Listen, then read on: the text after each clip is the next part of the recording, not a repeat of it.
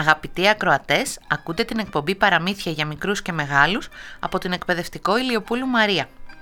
Ο δούλος που έγινε βασιλέας. Μια φορά και έναν καιρό ήταν ένας άρχοντας και είχε ένα δούλο 12 χρόνια κοντά του.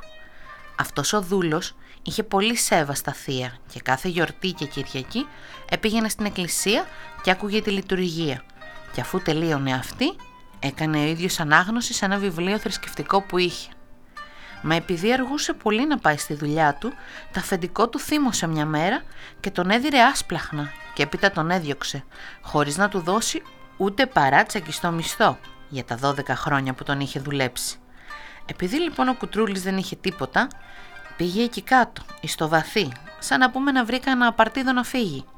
Κατά καλή του τύχη, ήβρε ένα καράβι που έφευγε για την πόλη. Λέγει λοιπόν του καπιτάνιου «Με παίρνεις και μένα μαζί σου, Μα δεν έχω ούτε παράδες να σου δώσω για ναύλο, ούτε ψωμί να φάγω, γιατί με έδιωξε το αφεντικό μου και δεν μου έδωσε τίποτα. Έλα καημένο μου παιδί, του λέει ο καπετάνιος, και τρώγει ένα κομμάτι ψωμί και δεν θέλω τίποτα. Εμπαρκαρίστηκε λοιπόν μέσα στο καράβι και άρχισε να σκουπίζει, να κάνει άλλες δουλειές, τόσο που ο καπετάνιος το αγάπησε πολύ και σαν έφτασε στην πόλη, του έδωσε και 20 γρόσια χαρτζηλίκι. Πήγατε ποτέ στην πόλη, τόπος αγύριστος. Φανταστείτε το λοιπόν ένα παιδί να βρεθεί ξένο και έρημο στην πόλη και πρώτη φορά; Πήρε ένα δρόμο στα τυφλά. Πάει, πάει. Ανεβαίνει σε ένα μέρος που το λένε σταυροδρόμι. Βλέπει από εδώ, βλέπει από εκεί σπίτια ψηλά, μαγαζιά μεγάλα. Και που παρατηρούσε, αγναντεύει σε ένα καντούνι ένα παλιό καφενέ, που δεν είχε ψυχή μου στερίδες μέσα. Μόνο καφετζής ήτανε, ένας γέρος φτωχός που είχε δύο κόρες.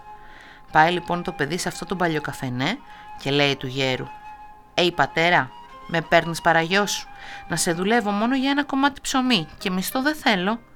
Τον εδέχτηκε και ο γέρος και ευθύ το παιδί πιάνει τη σκούπα και σκουπίζει καλά καλά. Έπειτα παίρνει ασβέστη και ασπρίζει το καφενείο και κοντολογής αρχίζει την καφετζοσύνη. Το παιδί ήταν παστρούλης, γλυκομίλητο, αρχίσανε το λοιπόν μέρα με την ημέρα να έρχονται μουστερίδες και ο γέρος να κάνει αλυσβερίσει πολύ. Μα πάλι το παιδί δεν ευχαριστιούντανε. Λέει λοιπόν μια μέρα «Ει αφεντικό, δεν μου παίρνεις και μια τσάπα να πηγαίνω την ημέρα να δουλεύω και το πρωί πάλι και το βράδυ να σε υπηρετώ στο καφενείο και όσα κερδίζω πάλι να τα βάζω στο χοντζερέ για να ζήσουμε». Καλά του λέει ο γέρος και του αγόρασε μια τσάπα. Πήρε λοιπόν το παιδί την τσάπα στον νόμο και πάει και στέκεται σε εκείνο το μέρος που στέκονταν οι εργάτες, περιμένοντας να έρθει κανένας να τον πάρει στη δουλειά του. Μα επειδή δεν τον ξέρανε, σαν ξένος που ήταν, δεν τον φώναξε κανένας εκείνη την ημέρα. Το ίδιο και τη δεύτερη μέρα. Την τρίτη πήγε πάλι, στάθηκε ως το μεσημέρι, κανένας όμως πάλι δεν τον πήρε. Εκεί που διαλογίζονταν να φύγει, περνάει ένας γέρος μα πολύ γέρος, έως 100 χρονών και τον ρωτά «Από πού είσαι» «Είμαι ξένος» του απαντά «Και τι δουλειά κάνεις» «Σκάφτο» «Έρχεσαι να σου δίνω δύο γρόσια την ημέρα για να μου σκάφτεις δύο ώρες» «Έρχομαι βεβαίως» Επήγαινε λοιπόν μπροστά ο γέρος και εξακολούθως στο παιδί και πήγαν σε ένα σπίτι που είχε 80 κάμαρες και πρώτα ο γέρος τον ορκίζει να φυλάξει μυστικό πως ό,τι δεις σε εκείνο το σπίτι δεν θα το μαρτυρήσει. Έπειτα μπήκαν σε μία κάμαρα που είχε μέσα μια άλλη πόρτα μαρμαρένια. Ανοίγει ο γέρος την πόρτα και φαίνεται μια στέρνα γεμάτη θησαυρό. «Ε, μάτια μου, τότες», λέει στο παιδί, άρχισε να ανακατώνει στο θησαυρό. Το κουτρούλικο άρχισε να ανακατώνει και εκεί που ανακάτωνε βλέπει πάνω σε ένα ψηλό μέρος, σε ένα θρόνο μαρμαρένιο, ένα βασιλέα μπαλσαμωμένο, στο χέρι του με δαχτυλίδι και έδειχνε το θησαυρό και είχε την επιγραφή με χρυσά γράμματα. Αυτός είναι ο θησαυρός του φιλάργυρου βασιλέα. Εξακολούθησε λοιπόν το παιδί αυτή τη δουλειά να ανακατώνει κάθε μέρα δηλαδή το θησαυρό και να παίρνει τα δύο γρόσα. Μια μέρα το λοιπόν, εκεί που ανακάτωνε το θησαυρό, βάζει λίγα μες στο καπέλο του. Και ύστερα φεύγει. όταν τελείωσε το παιδί τη δουλειά του και γυρίζει στο καφενείο χαρούμενος. Αγοράζει έπειτα ένα σεντουκάκι και βάζει μέσα τα ρούχα του και τα φλουριά που έπαιρνε. Πάει την άλλη μέρα στο σπίτι για να δουλέψει. Το βρίσκει όμως σφαλιστό. Ρωτά τους γειτόνους για το γέρο και του λένε πως πέθανε. Τότες πηγαίνει στο καφενείο και λέγει τα αφεντικού του «Ε αφεντικό, θα πάω πια στην πατρίδα μου, γιατί βαρέθηκα την ξενιτιά». Ελυπήθηκε ο γέρος πολύ για τούτο, επειδή μελετούσε να τον κάνει και γαμπρό του. Όμως τι να κάνει, δεν μπορούσε να τον βαστάξει με το ζόρι. Σαν έφυγε το παιδί από τον καφετζή, πήγε και κάθισε σε ένα χάνι. Έπειτα πήγαινε στο μπιτ παζάρι μήπως και ακούσει τίποτα για αυτό το σπίτι. Και ακούει πως ήταν στο Ικάντο. Αμέσως τρέχει στο χάνι, παίρνει χρήματα από το σεντούκι του, πηγαίνει αγοράζει καλά ρούχα, μια καπνοσακούλα, ένα τσιμπούκι με μαμέ και χρυμπαρένιο και αγοράζει και έναν ε, δούλο. Δίνεται και ο ίδιος, δίνει και το δούλο. Δίνει στο χέρι του το τσιμπούκι και πάει στο μπιτ παζάρι. Σαν τον είδαν οι πουλιτάδες, τον χαιρετήσανε και τον αρωτούσαν ένας-ένας από πού είναι και τι κάνει. Εκείνος τους είπε πως είναι πραγματευτής από τις Ινδίες και ότι σκεφτόταν να αγοράσει ένα σπίτι γιατί του άρεσε ο τόπος τους. Τώρα του λένε πουλιέται ένα σπίτι, μα είναι παλιό. Δεν είναι τρόπος τους λέει, πάμε να το δούμε. Μάλιστα πηγαίνουμε. Μπροστά το λοιπόν ο Ντελάλης και πίσω ο νέος με το δούλο πάνε στο σπίτι. Σαν έφτασαν εκεί λέει «Σεις μείνετε έξω, θα μπω εγώ μόνος μου μέσα να το παρατηρήσω». Αμέσως τρέχει στο θησαυρό, παίρνει όσο χρηματικό μπορούσε να σηκώσει και έπειτα βγαίνει και λέει του Ντελάλη «Παλιό είναι το σπίτι, μας κουρεύεται, μπορώ να το πάρω». Πάνε λοιπόν στο παζάρι και αρχίζουν το Ικάντο. Βάζει αμέσως 100.000 γρόσα, ένας άλλος 150, αυτός 200, ένας άλλος 210, αυτός 300. Λέγουν τότε οι άλλοι. Τάχατες έχεις σκοπό να το πάρει το σπίτι ή μην το ανεβάζει για να τα αφήσω απάνω μας. Όμως ας βάλουμε ακόμα χίλια γρόσα και βλέπουμε. Άιντε, 300 μία χιλιάδα. 400 χιλιάδες λέει εκείνος. Αυτός με τα σωστά του το θέλει το σπίτι λένε οι άλλοι και δεν θα κάνουμε εμείς δουλειά και ας του τα αφήσουμε. Τότες του λένε καλορίζικο και αμέσως έβγαλε και μέτρησε 100.000 γρόσα και ύστερα από τρεις μέρες θα δώσει και τα άλλα. Έβαλε τότε μαστόρους και το έκανε καλύτερο και από βασιλικό παλάτι. Πήρε δούλους και δούλες πολλές. Έκαμε και τρεις καρότσες χρυσωμένες και άρχισε μια ζωή που δεν είχε καλύτερη. Αυτά επήγαν και στα αυτιά του βασιλιά. Πως τάχαντες ήρθε από τις Ινδίες ένας νέος και έκαμε ένα παλάτι καλύτερο από το δικό του. Λέγει λοιπόν της βασίλισσας «Να καλέσουμε αυτόν τον νέο εδώ, να του κάνουμε ένα τραπέζι για να τον δούμε σαν τι άνθρωπος είναι». Έκαναν λοιπόν το τραπέζι και έστειλαν καβάσιδες και δύο καρότσες και τον φέρανε με συνοδεία στο παλάτι. Ο βασιλέας τον ενδέχτηκε με πολύ χαρά μεγάλη και λέει η βασίλισσα του άνδρα της του βασιλέα «Πολύ καλός μου φαίνεται ο νέος. Να ήταν τρόπος να του δώσουμε και την κόρη μας που την είχαν μία και μοναχή». Λέγει και ο βασιλέας Ουφ, άφησε πρώτα να κουβεντιάσουμε να δούμε τι άνθρωπος είναι και έπειτα βλέπουμε για την κόρη μας. Εγλέντισαν λοιπόν εκείνο το βράδυ ως το πρωί και έπειτα έφυγε ο νέος στο δικό του το παλάτι χωρίς να γίνει τίποτα λόγος περί γάμου. Μα πριχού να φύγει, λέγει του βασιλέα ότι ύστερα από τρεις μέρες τον έχει και αυτός καλεσμένο σε τραπέζι και σαν τον εδέχτηκε ο βασιλέας άρχισε να κάνει προετοιμασίες.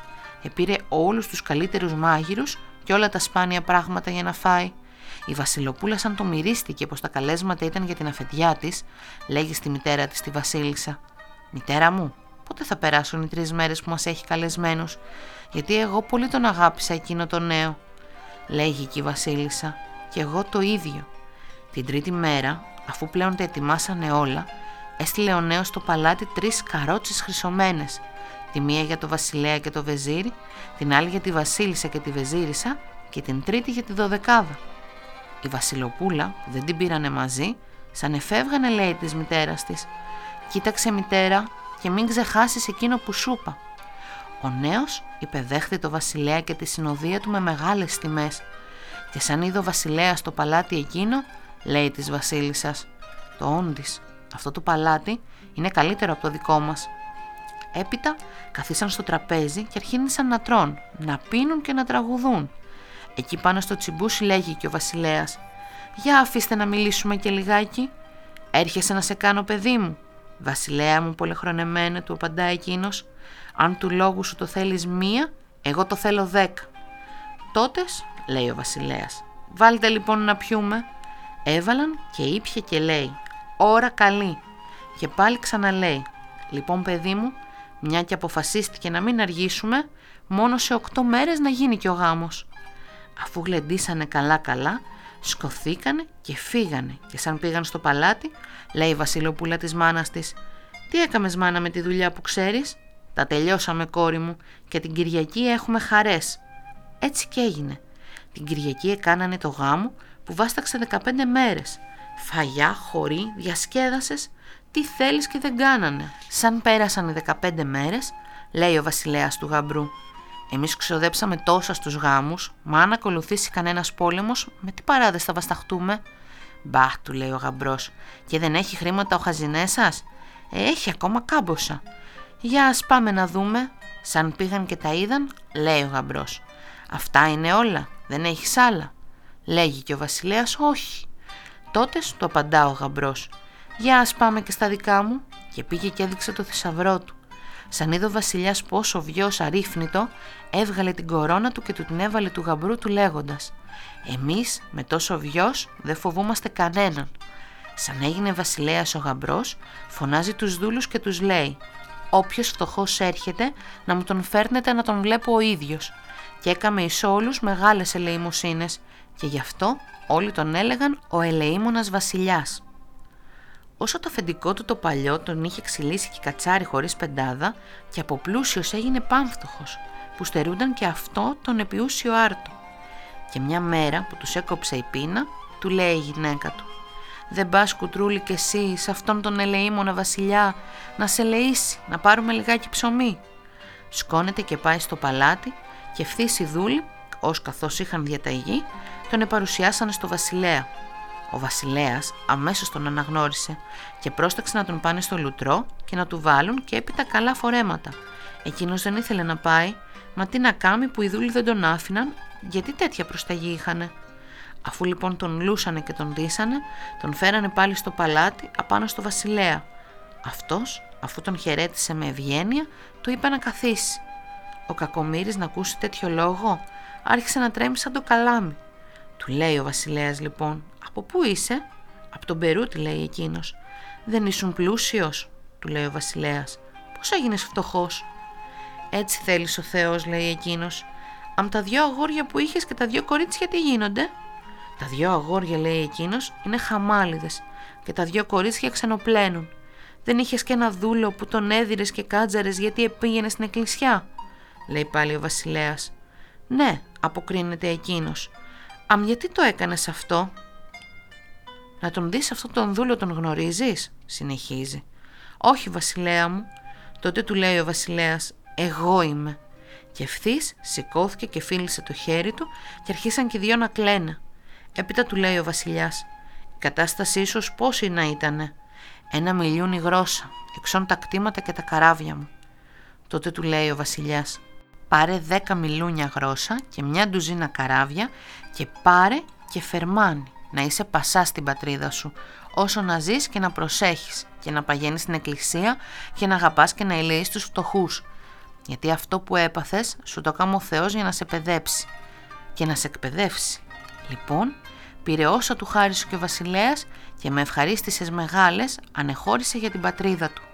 Σαν έφτασε εκεί, τρέχει ευθύς στο σπίτι του και δίνει τα χαμπέρια της γυναίκας του και της λέει «Ο δούλος έγινε βασιλέας και εγώ έγινα πασάς.